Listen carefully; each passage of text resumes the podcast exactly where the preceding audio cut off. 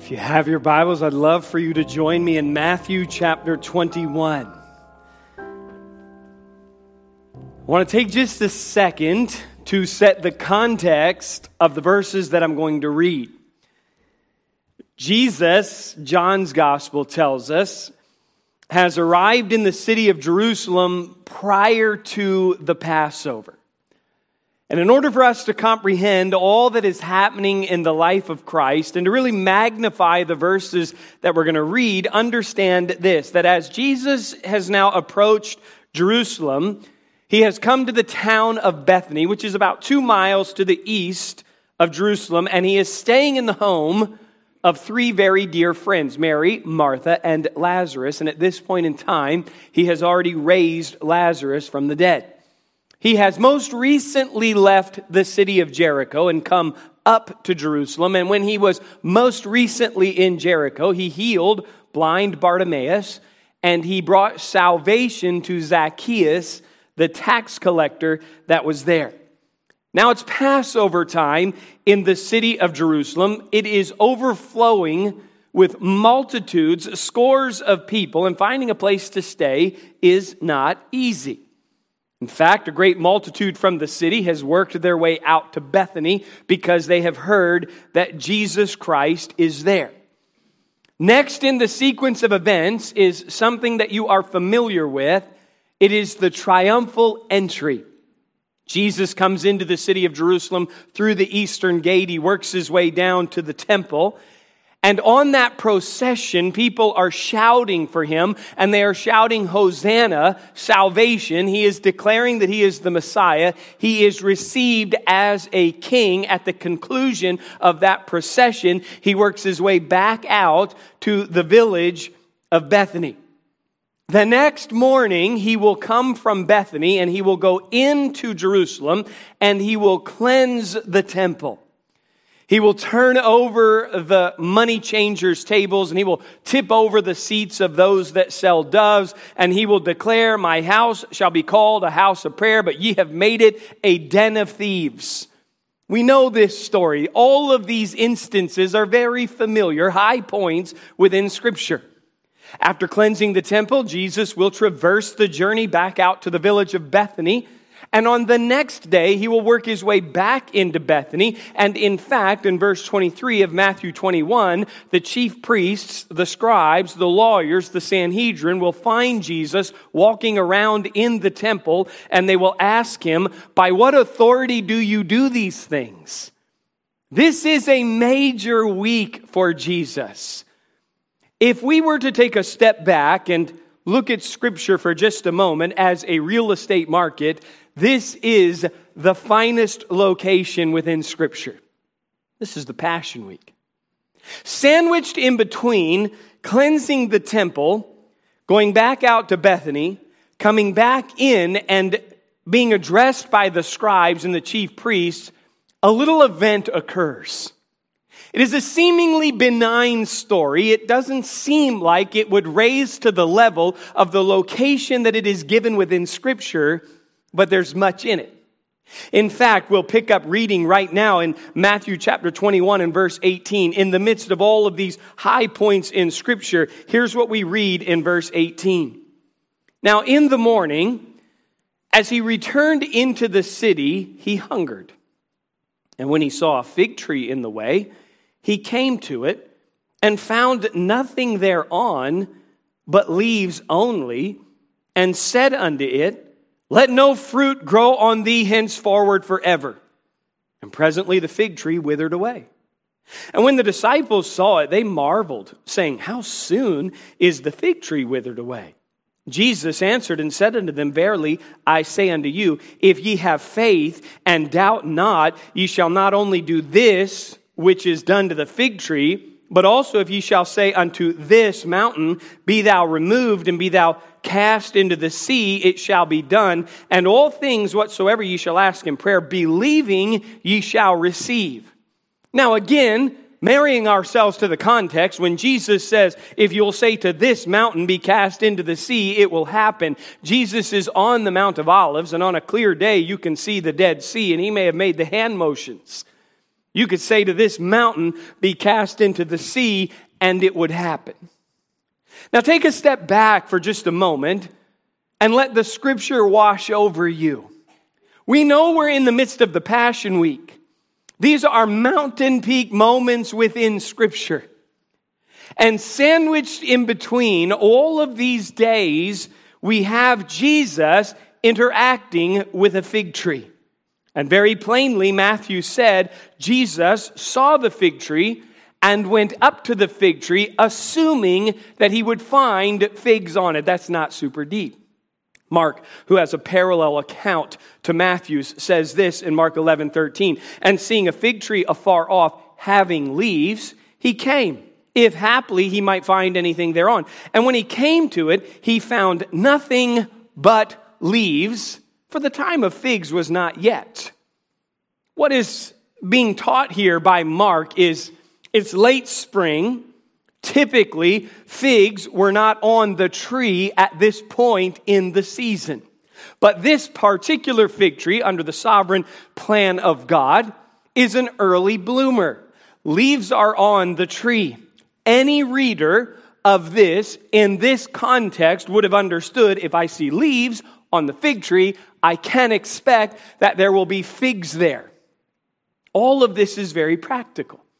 But what Jesus finds is all leaves, no fruit. All expectation, no satisfaction. There's a hundred ways to say this. All glitter, no gold. You ever heard this one? All sizzle, no steak. That was the one I really worked on. All leaves, no fruit. All expectation, no satisfaction.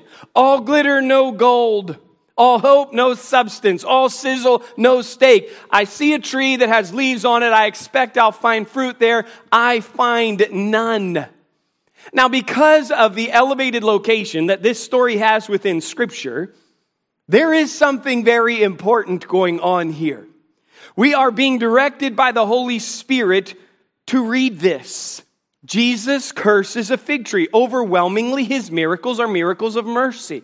It stands out that he has cursed this fig tree. What is Jesus teaching the disciples, and what does Jesus want us to know? Now, I have found it interesting that many commentators addressed the attitude of Jesus in a negative fashion. Here's what we do know Jesus was hungry. Matthew told us that. Mark backs it up. It's as simple as Jesus being hungry and wanting figs off of the tree. It was standard mode of operation even once the disciples are walking through a cornfield and they're plucking ears of corn so that they might eat. This was normal for Jesus or other travelers along the road to avail themselves whatever fruit was there. Jesus was hungry, being declared in there as his humanity. In the week of his crucifixion, after his triumphal entry where he declares that he is the Messiah and he's received as a king, we also see his humanity shine through. He's hungry. He gets to the tree and th- there is no fruit there. And Jesus curses the fig tree. There's got to be a lot there. Now, if this had taken place at the normal time of figs, Jesus could just move on to another fig tree and find a fig. But this is an early bloomer. We're meant to see something here. I was stunned how many commentators viewed the attitude of Jesus in a negative light. You say, well, don't read those commentators. They're trusted commentators. I just happen to disagree with them. I actually felt good. I was kind of smug, like I'm smarter than you commentators. I disagree. You say, what do you disagree with? One wrote this This is a tale of miraculous power wasted in the service of ill temper. For the supernatural energy employed to blast the unfortunate tree might have been more usefully expended in forcing a crop of figs out of season. Jesus could have looked at the fig tree and said, Give me figs. And the fig tree would have produced figs as quickly, if not quicker, than the fig tree withered up and died. Another commentator said this Jesus venting his feelings and frustration and despair upon the fig tree. Another went so far as to say Jesus was guilty of petulance here, which means childishly sulky or bad tempered. That's a misuse of Scripture. We're not seeing Jesus have a temper tantrum against the fig tree. There is something of value here for us to learn. It's amazing to me that they would view Jesus in that way when we, as students of the Bible, know this is both a miracle and a parable. Jesus is teaching something to his disciples on the surface. There can be no doubt this is a parable about prayer. Secondarily, under the surface, Jesus has just cleansed the temple and he is communicating to his disciples about the empty religion's doom. He's talking about the capitulation of the temple, and we have to take it in its context. What's the analogy? Well, from a distance, the fig tree had a promising appearance. I'm hungry and I want figs. That fig tree has leaves. It must have figs. Graphically illustrates what was going on in the temple. Now you say, Pastor, you're taking this too far. Using agricultural analogies comes natural to me. I was raised not anywhere near a farm. I cut grass. That's it. But I do know that within Scripture, agricultural analogies was the norm. In fact, it is impossible to avoid. As a student of the Scripture, you'll see that the nation of Israel is depicted as a fig tree. Now, there are pieces within Scripture. This is prime location stuff, Passion Week, but there is other Scripture that we call flyover Scripture. It's the Scripture you never read when you're on your own, like Isaiah 34, Jeremiah 29, Hosea 2, Hosea 9, Micah 7. Those are all real, actual Bible books. Where the nation of Israel is depicted in agricultural terms. Listen to Joel 1 6 through 7. I know you think, I know a guy named Joel. This is a Bible book. Joel 1, 6 and 7. For a nation is come up upon my land, strong and without number, whose teeth are the teeth of a lion, and he hath the cheek teeth of a great lion. He hath laid my vine waste and barked my fig tree. He hath made it clean bare and cast it away. The branches thereof are made white. We don't have time to dig into the context, but the nation of Israel is the barked fig tree. Cursed is their sinful behavior. Isaiah, we read this from Isaiah 5 7. For the vineyard of the Lord of hosts is the house of Israel. Let me clarify for you. And the men of Judah, his pleasant plant. He looked for judgment, but behold oppression. For righteousness, but behold a cry. The fruitlessness of the nation of Israel, the barked fig tree, is a sign of the curse for their rebellion. Hosea 9:10 just so I can show off and read another minor prophet says this, I found Israel like grapes in the wilderness. I saw your fathers as the first ripe in the fig tree at her first time. But they went to Baal Peor and separated themselves unto that shame, and their abominations were according as they loved. It is a sign of the curse upon Israel for their rebellion. Isaiah makes this painfully clear. In Isaiah chapter 5, we read this God is now pronouncing judgment on Israel through the prophet Isaiah, and he says, Now will I sing to my well beloved. A song of my beloved touching his vineyard. My well beloved hath a vineyard in a very fruitful hill. And he fenced it and gathered out the stones thereof and planted it with the choicest vine and built a tower in the midst of it and also made a winepress therein. And he looked that it should bring forth grapes, and it brought forth wild grapes. And now, O inhabitants of Jerusalem and men of Judah, judge, I pray you, betwixt me and my vineyard. What could have been done more to my vineyard that I have not done in it? Wherefore, when I looked that it should bring forth grapes, brought it forth wild grapes. And now go to. I will tell you what I will do to my vineyard. I will take away the hedge thereof, and it shall be eaten up and break down the wall thereof, and it shall be trodden down. And I will lay it waste, it shall not be pruned nor digged, but there shall come up briers and thorns. I will also command the clouds that they rain no rain upon it. For the vineyard of the Lord of hosts is the house of Israel, and the men of Judah pleasant plant. And he looked for judgment, but behold oppression, for righteousness, but behold a cry. We cannot mistake that Jesus is teaching the disciples something valuable about empty religion. He has just been received into the temple. He has just cleansed the temple, which is a debauched setting. And now he curses the fig tree, and the fig tree withers during the week that Jesus Christ will be crucified. It's stunning to consider. The fig tree, once again, has failed. There was a tumult of people, there was a whole lot of noise. There was an incredible procession where they shout, Hosanna. Go into the temple space and there's a lot of activity. There is songs that are being sung, but it's all a show. None of it is real. Jesus enters God's house, which should have been a house of prayer, and they have made it a den of thieves. A lot of action, a lot of bustle, but no righteousness. Leaves, no fruit. Sizzle, no steak. Mark's careful to tell us the disciples are honed in on what Jesus is saying. The disciples are listening in. I mean, clearly, it's stunning to me, and we'll get there in a moment. Peter actually references the cursed fig tree as they pass it on the next day. Jesus sees the fig tree and he cursed it in verse 19. He spoke a curse over it. Let no fruit grow on thee henceforward forever. And presently the fig tree withered away.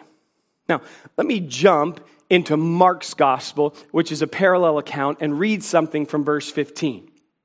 And they come to Jerusalem, and Jesus went into the temple and began to cast out them that sold and bought in the temple, and overthrew the tables of the money changers and the seats of them that sold doves, and would not suffer that any man should carry any vessel through the temple. And he taught, saying unto them, Is it not written, My house shall be called of all nations the house of prayer, but ye have made it a den of thieves?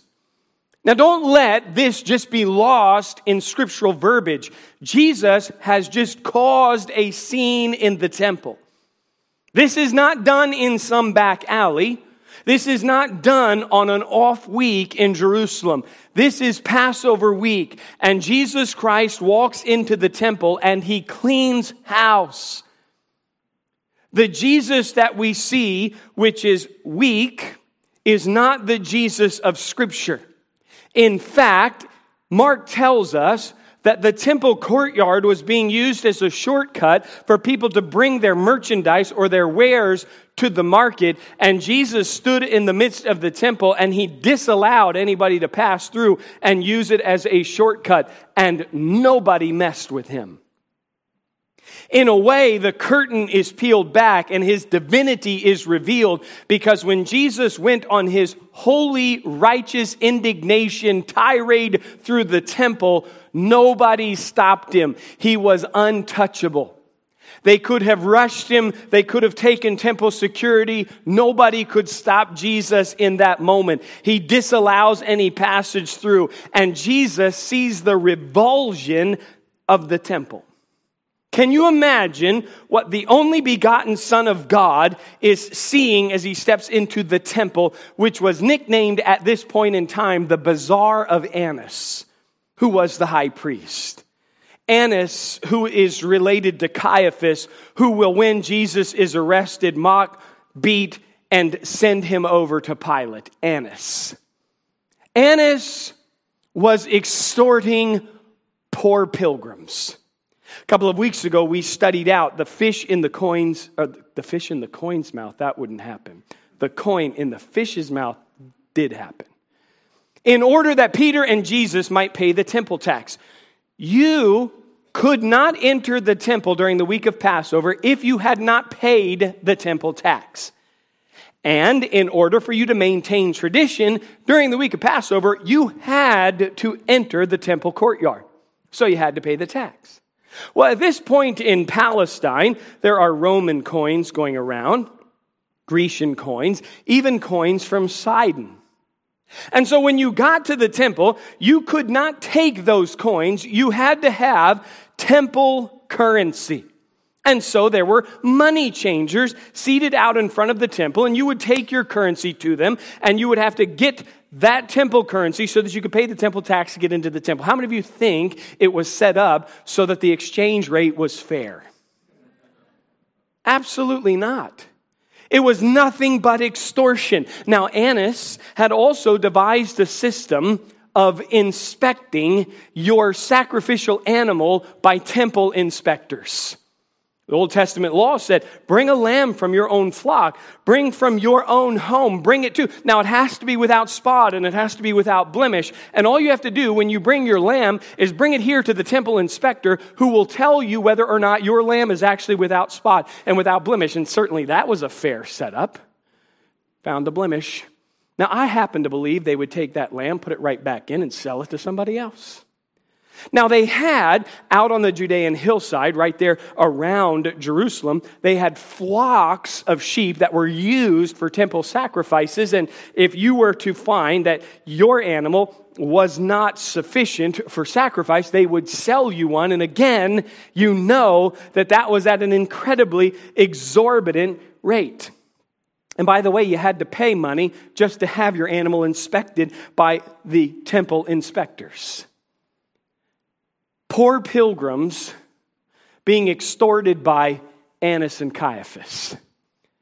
And onto the scene comes the only begotten Son of God, who himself is the Lamb for sacrifice, without spot and without blemish whose Father God had devised this system to bring honor to him and to declare the Messiah who would one day come as the final sacrifice. And Jesus, who was always sensitive to the poor pilgrim, comes into this place of debauchery and criminal activity and extortion and robbery. And he sees all of this going on the week that he will be crucified. And he turns the tables over, turns over the chairs of those that sell doves. And he says, You have made this house, which should be a place of prayer, a den of thieves. That takes guts.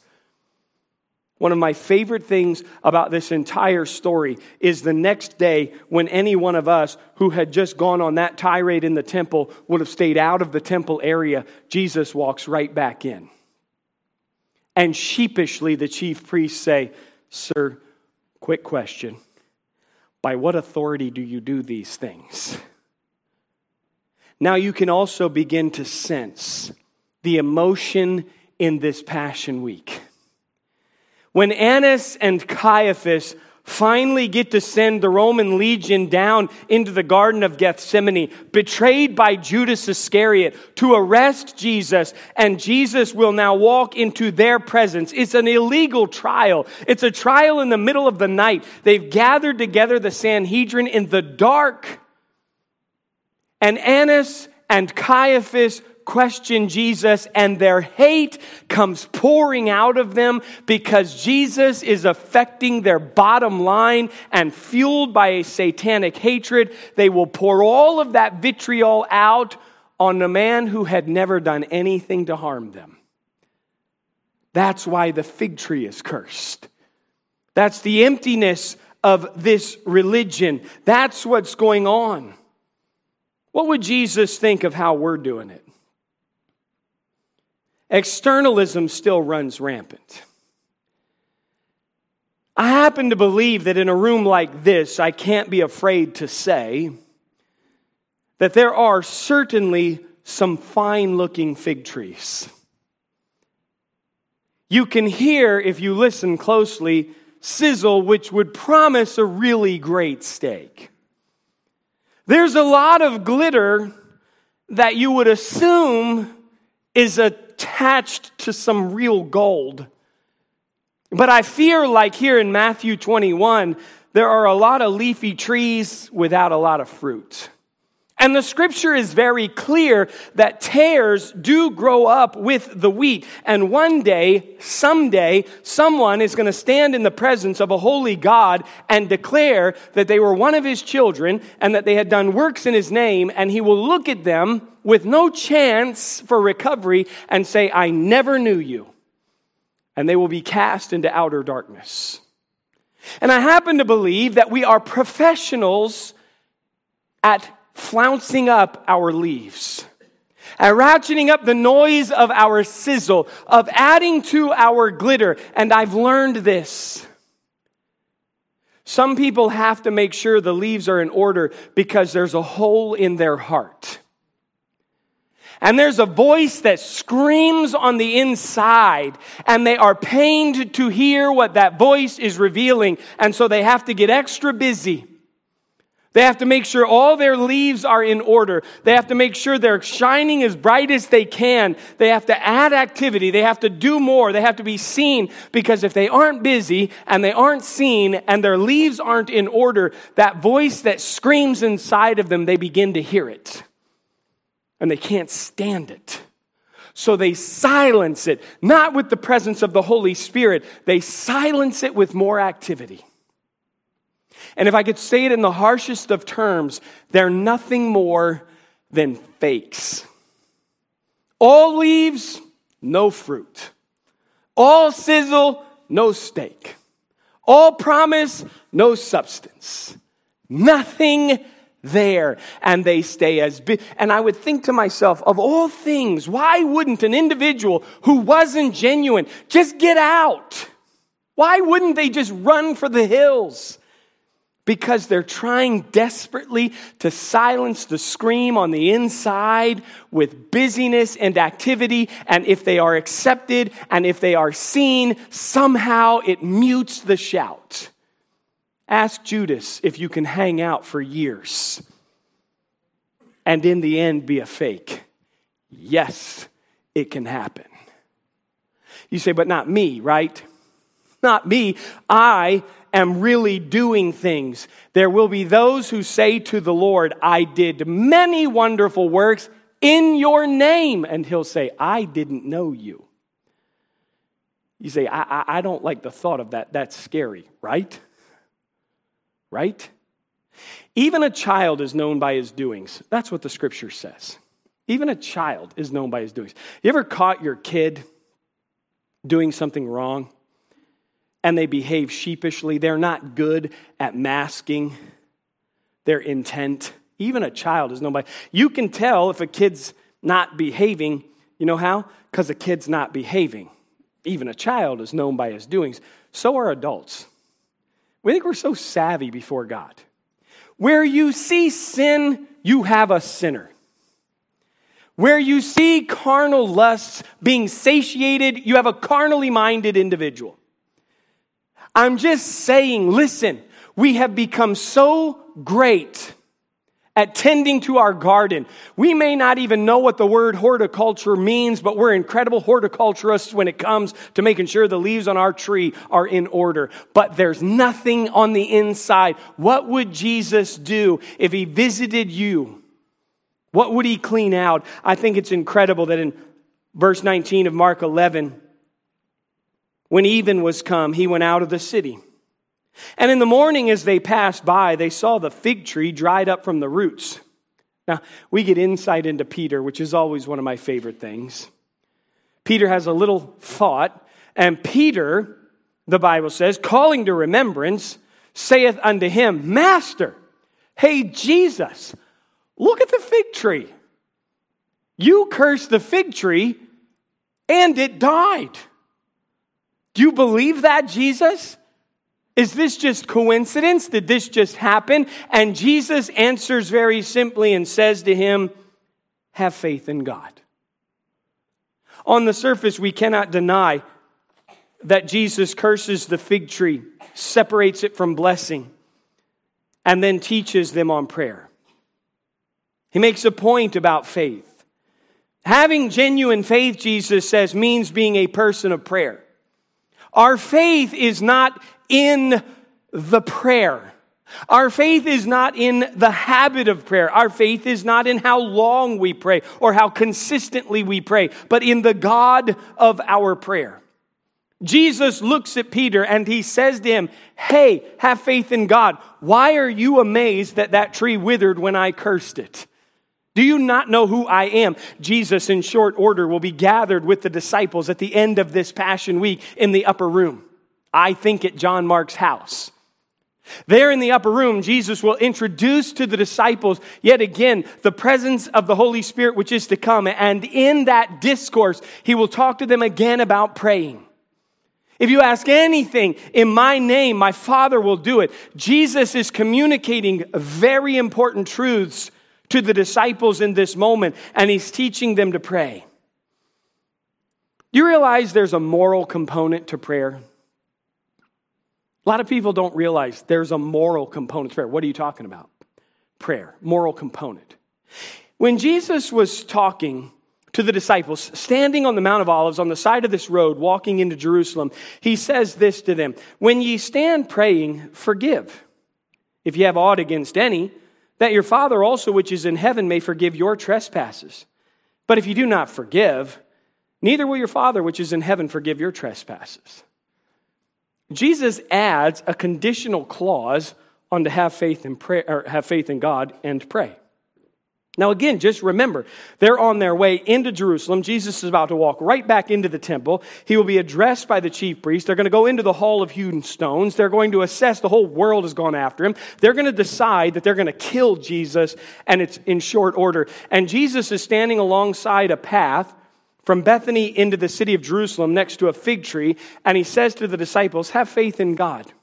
And then he adds on, and by the way, fellas, if you stand praying and you find that you have not forgiven your brother, you have aught against your brother, stop praying, forgive your brother, and don't expect that your prayer will be heard if you have not forgiven your brother. The psalmist will say something, and it's quite scathing. He says, If I regard iniquity in my heart, the Lord will not hear me. Now, let's just stay within the context of this story. If it's true that there are trees without fruit, then it must also be true that there are prayers without answers. And we know this is fact because of the moral clause that Jesus attaches. That indicates that there are people who perhaps have prayed for decades and their prayers have not been heard. If you can't forgive your brother, how do you expect that I will forgive you? If you have regarded iniquity in your heart, I was told as a kid, my prayers will bounce off the ceiling. There's no truth to that. Prayers aren't visible. Mine would make it further because I can get them up there, get through there. They just wouldn't make it all the way. What Jesus is saying is, fellas, it's possible to have an impotent prayer life, just like this tree. It's possible to look like it, but not have it. How many times have you begged God for discernment and direction, but because you have aught in your heart or sin, your prayer is unanswered. It's not even heard. And I know there are people who are working through life and they're trying, we just want what God wants. Do you? Even a child is known by his doings. Have you confessed these sins in order to get the direction of God? Then there's this. I wonder, are we like the fig tree if Jesus Christ physically visited the temple that is our body, like Paul told the believers at Corinth. If he visited your life, if he visited your mind, if he visited your heart, would he need to clean it up? Would there be a few tables and chairs to tip over? Would he throw some things out? I have to ask this for myself. What would even be left? That's the question for me. What would even be left? One author wrote this Soberingly, this passage does not just remind us that a Christian, by definition, must produce spiritual fruit. It's also about the threat of and temptation toward false pretenses of fruit. The fig tree, like the bustling temple courts during Passover, was putting on a good show, and that made it all the worse. It's one thing to lack fruit out of season, it's another thing to lack it while pretending you have it. So let us be warned. Our personal lives can look like, quote unquote, they are in leaf. Our leaves may look like those of a super mom, a winner, a perfect family, an A team Christian with an overstuffed schedule of ministry activities, but the root may be withered. There may be no fruit of holiness and no intimacy with God. What's worse, our leaves may even fool us. How much empty activity? If Jesus were to walk into this temple. And I know my theology, it was in quotes, temple.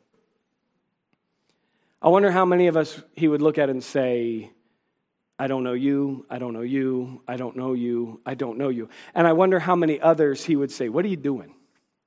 Forgive. What are you doing? Confess. What are you doing? You're motivated by people's attention. You need that pat on the back. If they don't see, if they don't know, what is the point? What would be left in your little temple if Jesus visited it? What I have found is this some of the most benign passages in Scripture actually contain some of the most scathing rebukes. And Jesus looked at his disciples and said, in effect, You remember the triumphal entry. You remember the palm branches. You remember the shouts of Hosanna? All sizzle, no steak, boys. You remember all the bustle around the temple, the bloodshed and the sacrifices going on, the priests and the oblations and the prayers and the incense and the blast of the shofars. You remember in the treasury all of those metallic drums where people were dropping their money in and the rich were having music played before them. Do you remember that entire scene? It's extortion. It's all fake. There's nothing there.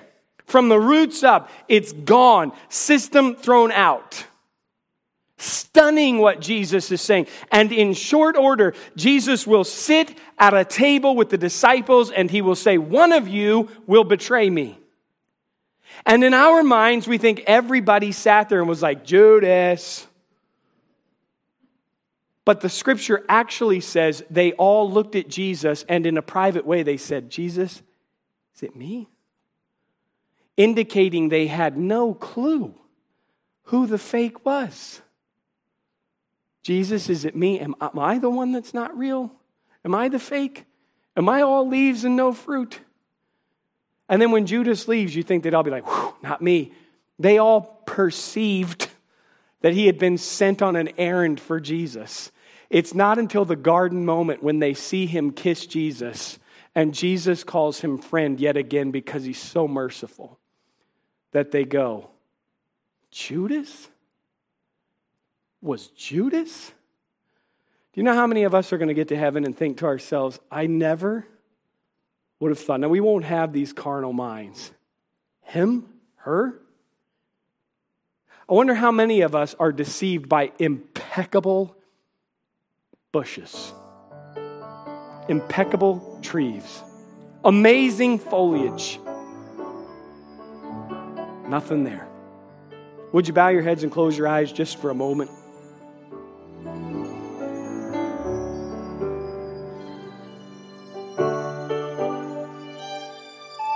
Thanks for listening this week to the Graceway Baptist Church podcast. For more information about our church and our ministries, head on over to our website at gracewayscharlotte.org. We are a church located in South Charlotte. We are growing and our ministries are doing big things for Christ. If you're looking for a way to get plugged into what we're doing, email us at info at gracewayscharlotte.org. Also, stay in the loop with everything happening by following us on Facebook and Instagram. Our handle is Graceway Charlotte. Thanks again for listening to the Graceway Charlotte podcast. We'll see you next week.